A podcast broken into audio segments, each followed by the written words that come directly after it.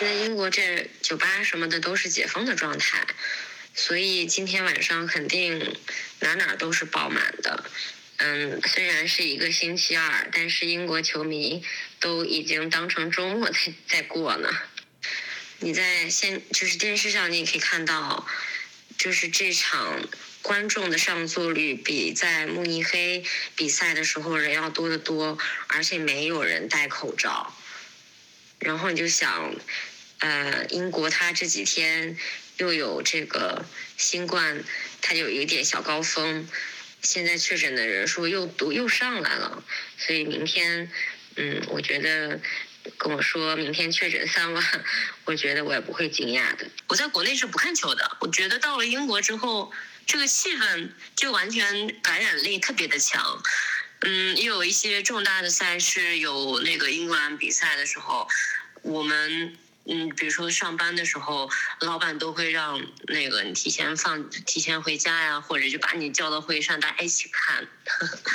就像我们办公室，嗯，每年都会，就是比如说世界杯也好，日欧洲杯也好，还有这个嗯奥运会也好什么，他经常会有那种 sweepstake，就是让你。就是盲盒，你自己随便，嗯，就是抽抽一个小纸条，然后看你是哪个队的，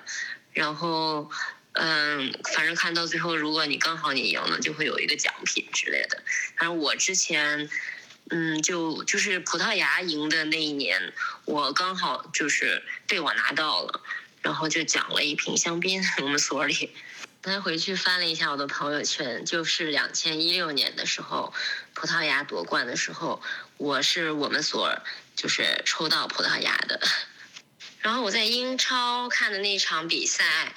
嗯，也是相当于一个客户客户的回馈吧。然后也是那个坐的是 VIP 的一个包厢，相对来说，嗯，就是那里面的人。不会那么乱来，所以就还好。然后那里面的人，嗯，就是他有一个 VIP 的 lounge，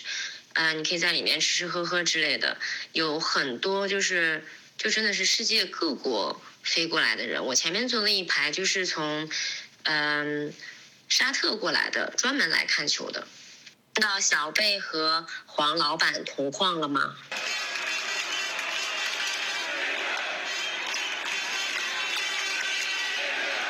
很多人其实今天很多人都觉得，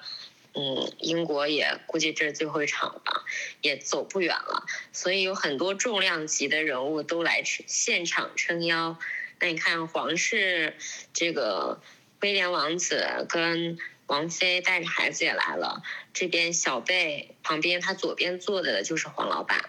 这么大的一个球场，它是我唯一看过的一场演唱会，连个乐队都没有。就抱了一个破吉他，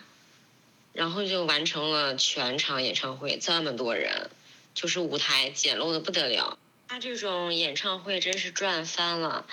又不用给乐队分钱，连舞美都没有，就是舞台这个美术什么都没有，特别特别的简陋。人家实力派就真的是，就是